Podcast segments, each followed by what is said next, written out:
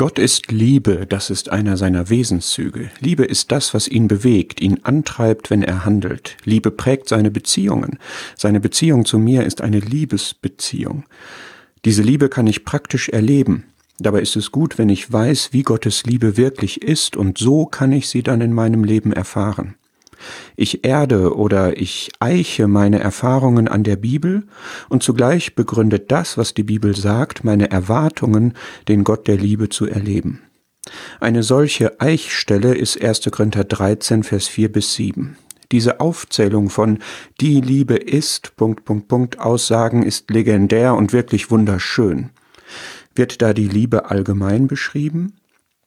Diese Liebe, die hier beschrieben wird, ist eine Charakterisierung Gottes, denn Gott ist Liebe. Sie ist eine Charakterisierung des Vaters, der uns seine Liebe gegeben hat, dass wir seine Kinder sind.